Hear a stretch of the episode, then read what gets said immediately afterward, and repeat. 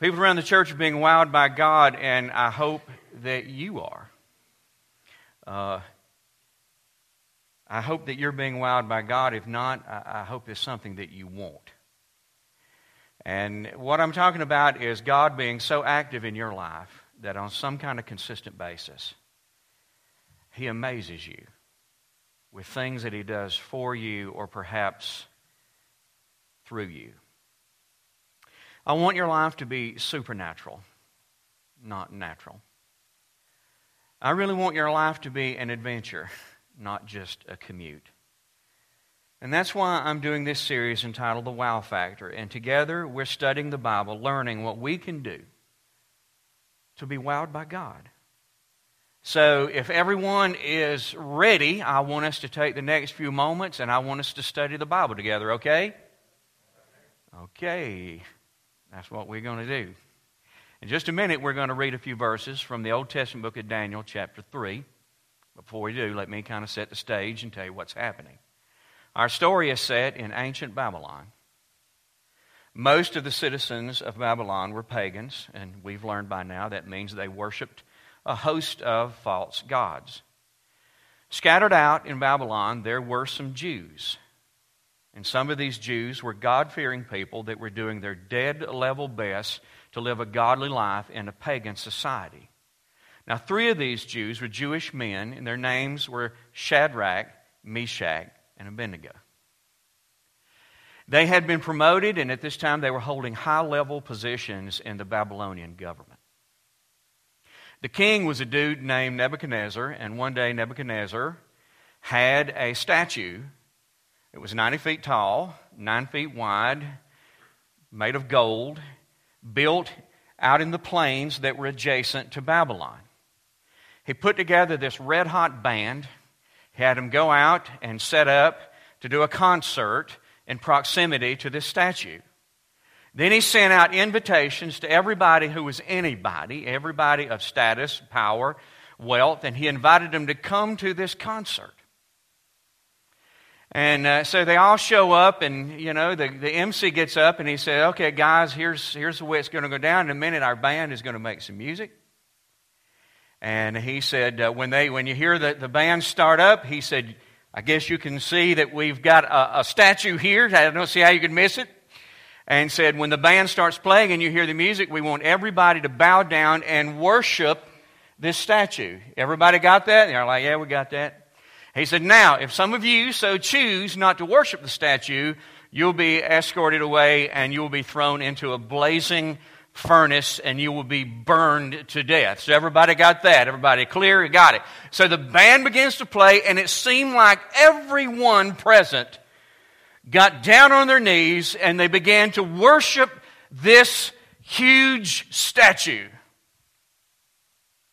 Now, when the concert was over, some astrologers set up a meeting with Nebuchadnezzar and said, uh, Look, uh, man, we just want to get clear on a couple of things. One, was it or was it not a law that everyone today had to bow down and worship the statue when they heard the music? And Nebuchadnezzar's like, Well, sure, you know that it was a law. Okay, good. Just want to, make, just want to be clear.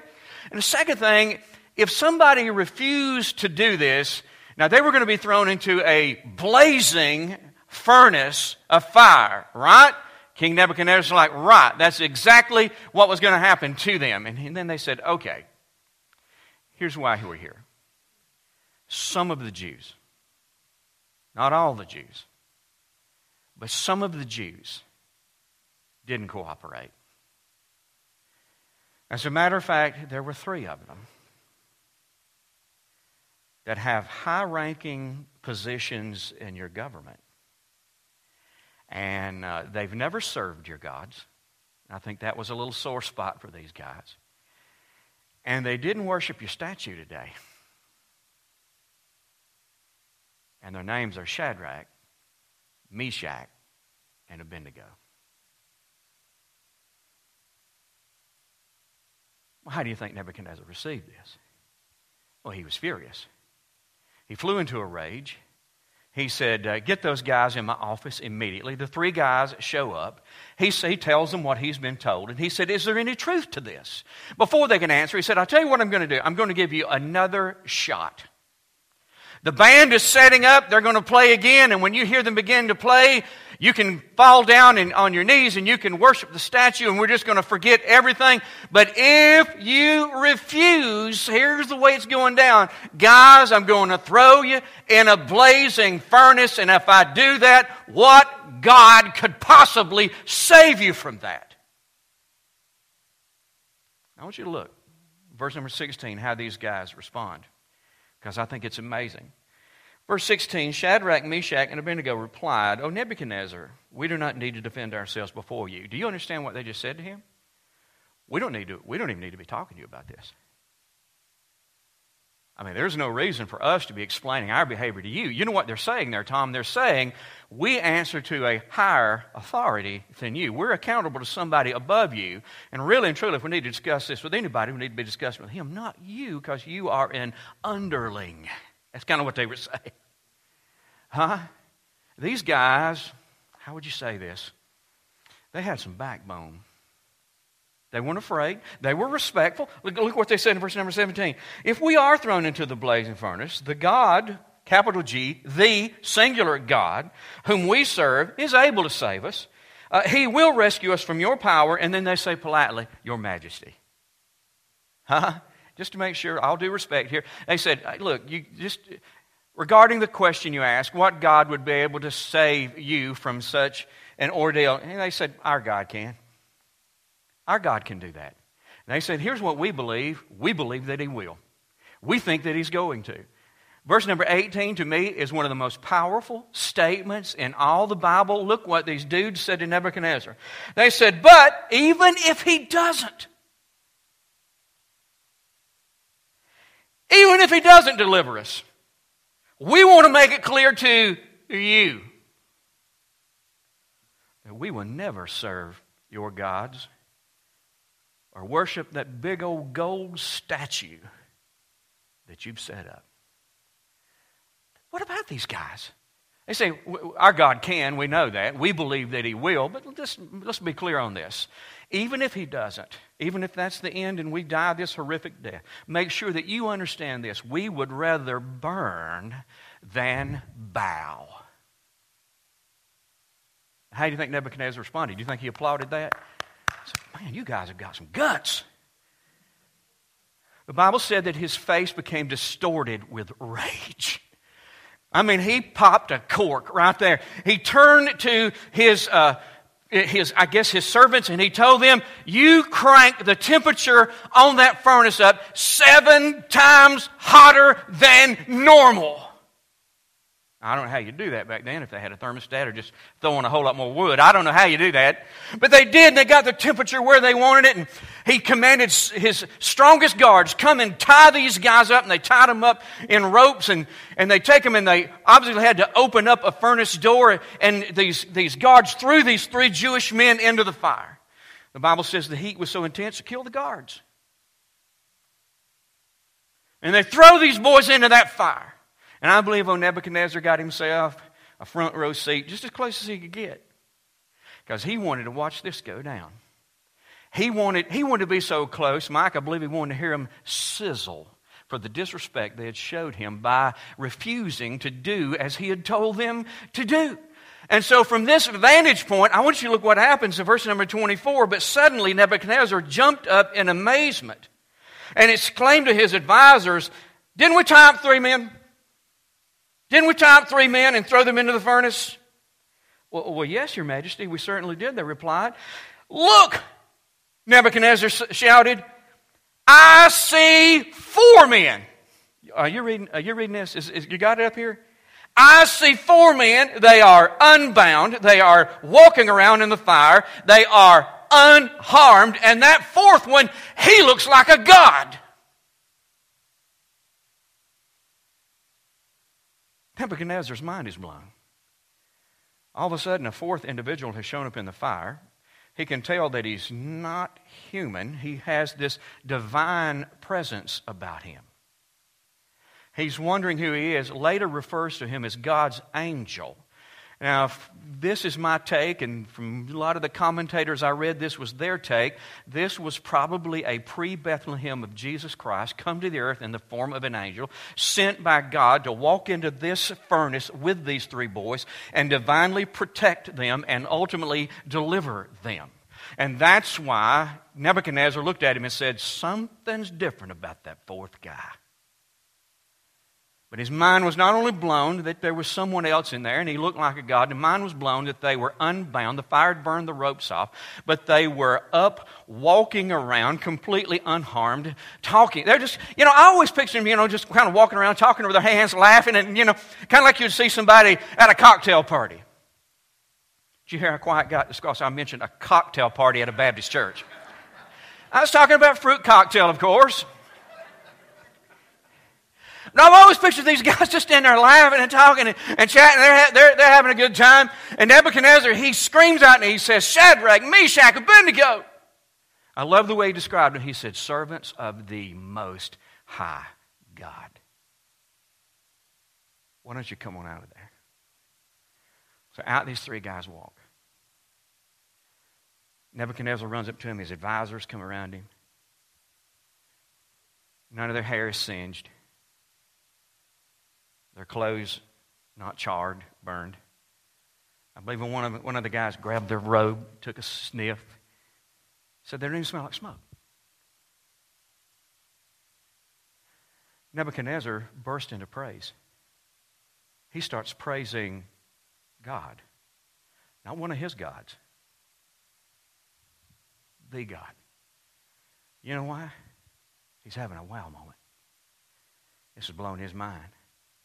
So he writes out a law. It's spread throughout his kingdom, and this was the law. If anybody ever says one cross word about the God of Shadrach, Meshach, and Abednego, then here's what we're going to do we're going to pull you limb from limb and turn your houses into rubble. You know what the last thing that is said about these guys in this story? It says that Nebuchadnezzar promoted them again, moved them even higher up into his government. Now, what do we learn in this story? Pretty simple. People who obey are wowed by God. People who obey are wowed by God. Now, I, I, preached this sermon just, just an hour ago. I'll tell you something I've noticed. The first five sermons, you know, we learned that people who pray are wowed by God. I, I've noticed, I've noticed kind of a response to the sermons. The response was really good. You know why? That's easy. Who can't pray? Who won't pray? But I have noticed that we now, last week, learned that people who obey are wowed by God. And this morning, we're learning the same lesson. And I tell you what I'm sensing. I'm sensing that people are hearing this and going, Eee. Really? For God to be involved in my life and to wow me, you mean I've got to cooperate with Him and do the things that He tells me to do or stop doing the things He tells me to stop doing? That's exactly right. And that's tougher than praying, but just as necessary as praying. Shadrach, Meshach, and Abednego, they obeyed God, and God wowed them with his protection. The fire did not harm them. He wowed them with his deliverance. Only these three guys expected to walk out of that furnace. And he wowed them with his blessings. Do you think the astrologers, when they left that meeting with Nebuchadnezzar, do you think they said, you know what? I smell a promotion coming for, th- for these three guys because of this? No. They, this, they were wowed by God's blessings. They obeyed God and he wowed them. And so some of you may have looked at this story or listened and you say, Ronnie, how do we know this was an act of obedience? Now, you, you, you, know, I shared a story with you last week about a lady, and it was clear that God told this lady to do something, and she did it. So we know that it was an act of obedience. And you may look at this and go, Ronnie, where in this story do we find God telling these three men not to worship the statue? Oh, remember, these are Jewish men. That's a little stuffy in here to me. Now, I might be on my own here. It's a little stuffy, and I can, I, I, I, see that, I see that glazed look come on your eye. And, and so, listen, I want you to kind of reach down deep, grab hold, and see if you can pay attention to what I'm saying. It may just be stuffy here, and it may just be hot here because I know what I'm going to be saying in the next few minutes, okay? You say, where in the world do we find God telling them not to do this? These were Jewish men and they knew the Bible. They were familiar with the Old Testament book of Exodus, chapter 20, verse 4, which, by the way, is part of the Ten Commandments. And this is the way it reads God says, You must not make for yourself an idol of any kind or an image of anything in the heavens or on the earth or in the sea. Now, listen to this explicit, clear instructions. You must not bow down to them or worship them, for I, the Lord your God, am a jealous God who will not tolerate your affection for any other gods. These men knew what God wanted them to do in this situation because these men knew the Bible. All right, I'm going to call a quick timeout and we're going to, I'm going to share just a parenthetical thought for you. In other words, you say, what is a parenthetical thought? Uh, most people call it running rabbit. So I'm going to run a rabbit for just a couple of minutes, okay? But there are a couple of quick lessons here I, I can't afford for you to miss. I got to make sure you know these. Lesson number one Sometimes God's leadership comes from His Holy Spirit to our spirit. And at other times, His instruction or leadership comes straight off the pages of the Bible. Let me explain to you what I'm talking about. When we were saved, the Holy Spirit moved into our bodies so that He could guide us. In order to guide us, the Holy Spirit, this is what Jesus said, will talk to us. Now, it is highly probable that when the Holy Spirit talks to us, you won't hear his voice with your ears, but you hear his voice in your mind. Stay with me now.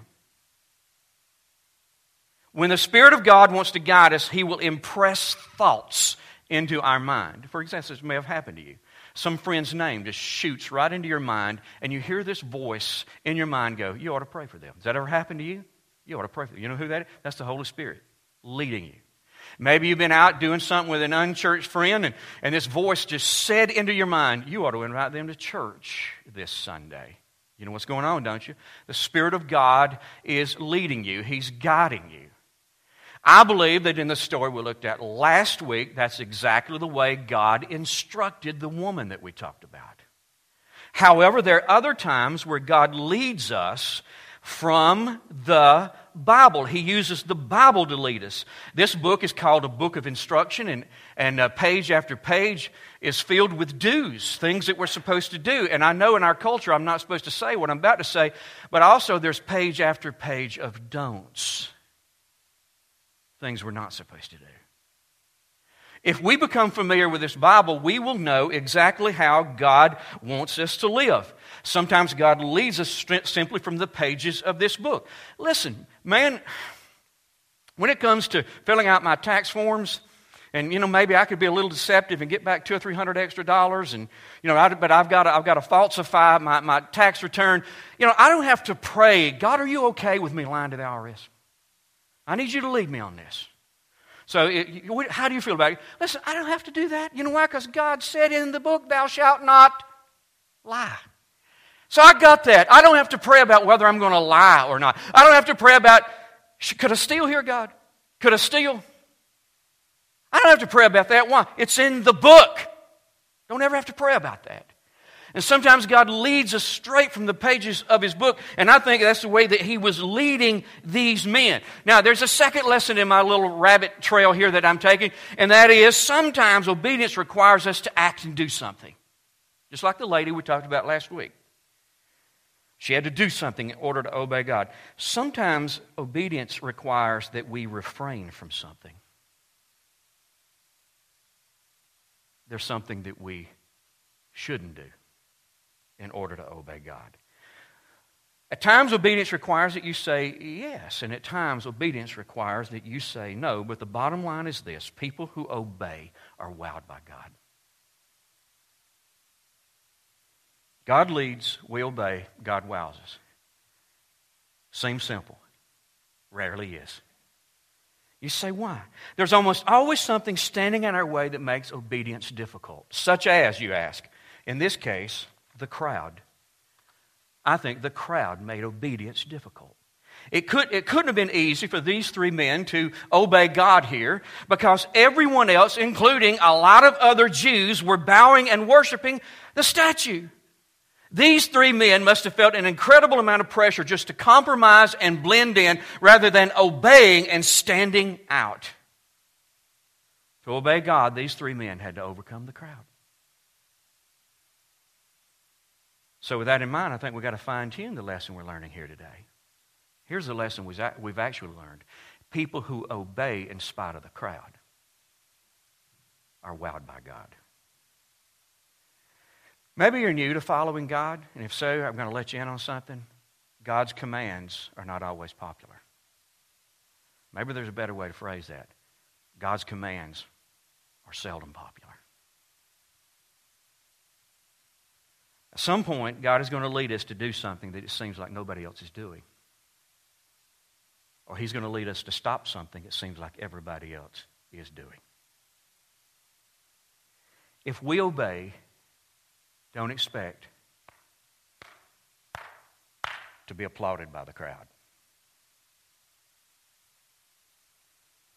When we refuse to compromise and we insist on being obedient, somebody is going to step up and make us their target.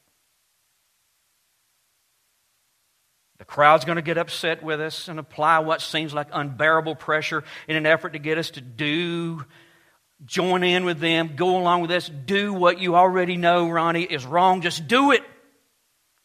To obey God, we'll have to over, overcome the crowd. And how do you do that?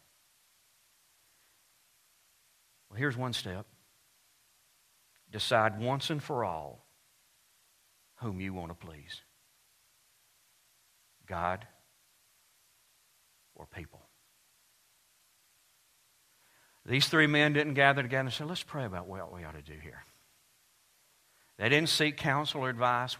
Do you, what do you think we ought to do here? In their conversation with the king, it's obvious to me they had made a decision in advance. We're going to please God no matter whom is displeased. And we're going to obey God no matter what the cost. Obedience for these three men was absolutely non negotiable. Now, eventually, we're all going to find ourselves in this place where we're either going to please God or we're going to please people, but we can't possibly please both. Now, listen to me. Because if you haven't been there, you will be there. In those situations, the pressure to disobey can be so great that oftentimes we believers fold and we disobey God. And for that reason, I fear that we're missing out on a lot of wow moments.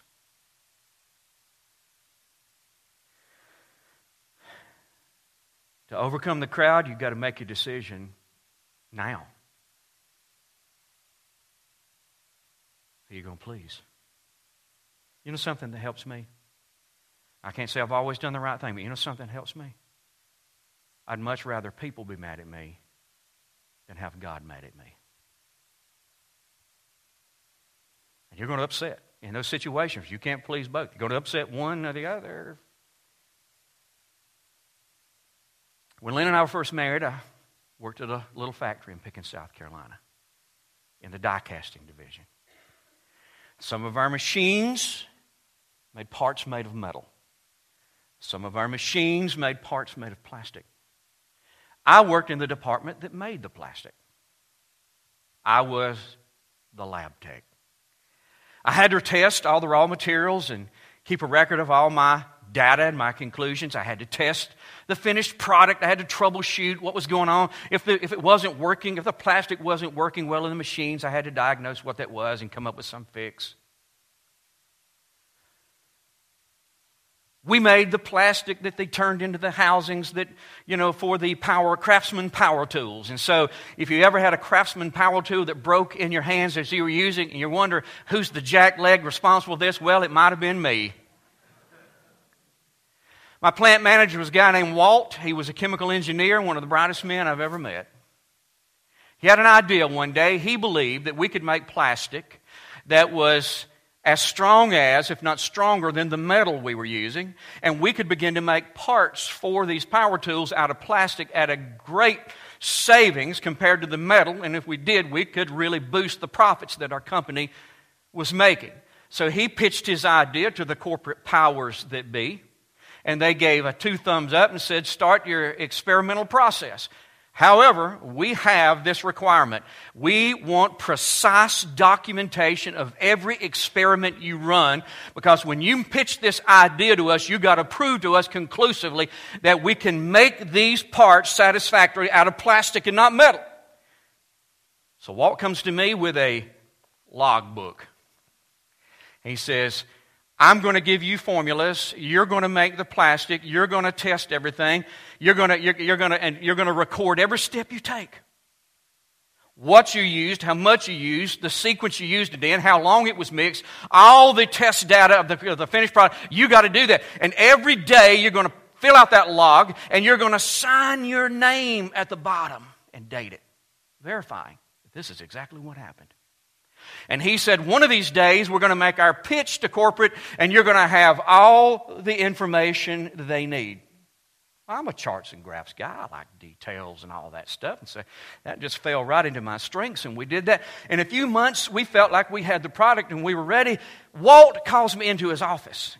He's like, Now, corporate is coming. Here's the day they're coming. I want to make sure everything is ready. He said, We do have a problem. He said, In the beginning, I promised them that we would take a step in every experiment. And I lied to them. And you know that we haven't taken that step because you've documented everything we've done. And so my concern is that if they don't find that step in your logs, they'll trash the project. And you know what that means to this company. I think there's an easy fix here, Ron. Go get your logs, and under each entry in your handwriting, write in that we took the step, took the step, took the step. He said, I'm trusting you to make this happen. Thank you. I didn't say I would, I didn't say I wouldn't. I walked out of his office and I began to pray. I wasn't praying about whether I would or whether I wouldn't. I was praying about how to tell him that I wasn't going to do that. I respected him. He had been so good to me, and he was a very outspoken atheist. And I prayed a simple prayer God, uh, when do I tell him this, and how do I tell him this? And God's answer was quick. He said, You're going to tell him now, and you're just going to tell him the truth. I walked back into his office, sat down. He's all smiles. What is it, Ron? I said, I'm not altering those books.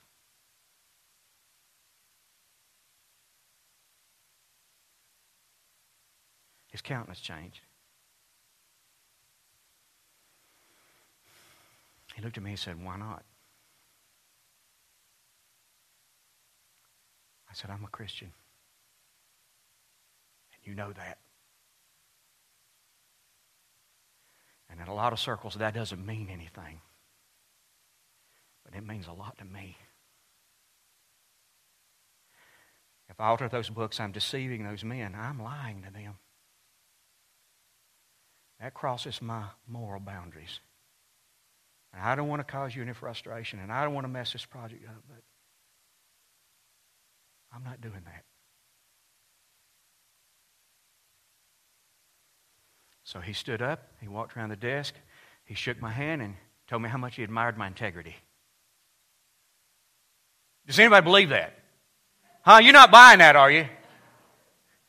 His face changed colors. It was such a pretty deep red. Uh, these veins came bulging out of his forehead, his jaw locked up. He raised both hands up in the air and clenched both fists like this. And then he came down and he slammed them on the desk.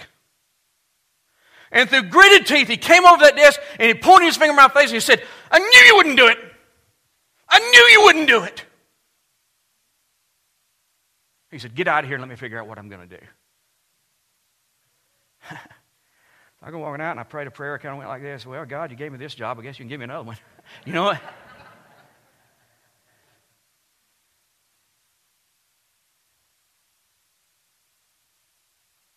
You ask, did they fire you? No. Did they reprimand you? No. Let me tell you four things that happened over the next year. Uh, number one, corporate came. They looked at my logs. We made our pitch, and we got the project. And I don't know how much money we made for that company. Uh, number two, one day my department manager and my division manager put me in a vehicle and drove me to Atlanta, Georgia. I told Lynn yesterday it was like being with the devil and the Antichrist. They were two of the most wicked individuals I ever met. But they took me to Atlanta, Georgia to meet the false prophet, my plant manager, Walt. And we went to this big industrial trade show. And we were presented with this award for leading in innovation in the field of these thermoplastics. And they wanted me there because they felt like I had contributed to this. The third thing that happened in the next year was they promoted me. They made me supervisor over all three shifts in my department, gave me a big fat pay raise. And Walt was the one who really initiated that, which always amazed me that I could I could disobey a direct command from my plant manager, and he gave me a promotion. I kind of figure it like this. I think Walt realized he could trust me because a man that wouldn't lie for him probably wasn't going to lie to him. The fourth thing that happened was my brother was married. You say, what's that got to do with it? He invited Walt to the wedding. Walt came to the wedding, and, and uh, you know, at the reception, I'm standing with my dad and my brother and his wife, and Walt came up. I introduced him to my father. He shook my father's hand and looked me in the eye and he says, I don't know what you did, but you did something right. These are two of the finest men I've ever known, finest man I've ever worked with.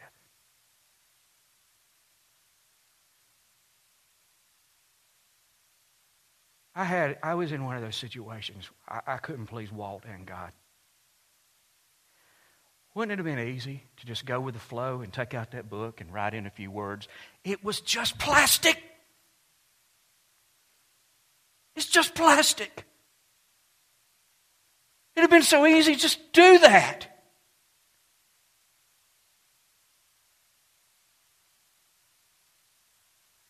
What's the big deal? You know the big deal? It's wrong. I would have disobeyed God. And so I made a decision. I, hey, Walt, I can take you being mad at me, but I can't take him being mad at me. So I obeyed God. That's all I did. I just obeyed God. And you know what God did for me? He wowed me. He wowed me.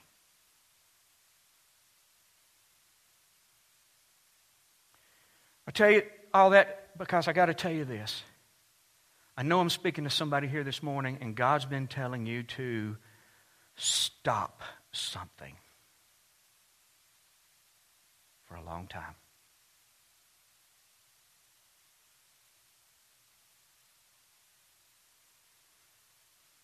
Well, it's time for you to make a decision. Whom are you going to live to please, God or people?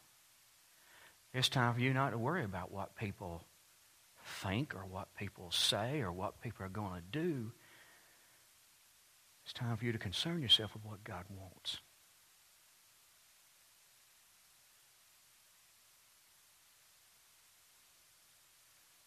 It's time for you to obey God. Because people who obey in spite of the crowd are wowed by God. Let's pray together.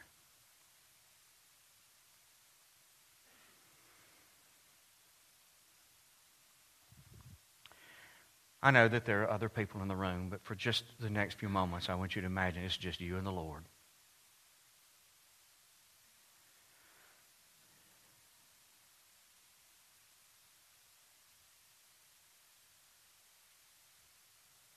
Did I get it right with you?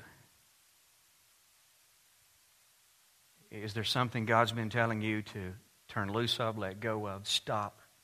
Some aspect of your life, and God has been saying for a long time, you need to change that. You need to fix that. but you're so worried about how you would be received, treated, mistreated if you cooperate. You know, the truth is, God would honor it. If you, if you stopped whatever He's telling you to stop, if you would do that, God would honor it. Somewhere down the line, I promise you, He will wow you if you'll take your stand and take it now.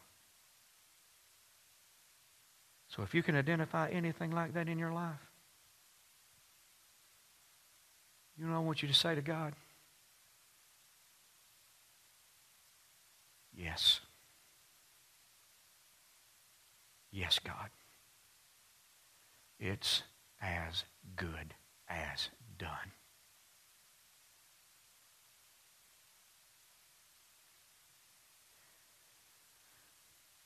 Amen. I want to thank you for your patience. I want to thank you for listening to me. Here's what I want you to do walk out these doors. And whatever it is that God is telling you to do, whatever God has been telling you to stop, take care of it. Take care of it. Take care of it this week. And you give God time and you see what He does for you. You going to do that? Good. Three. That's good. That's good enough. Y'all are dismissed. Have a great week.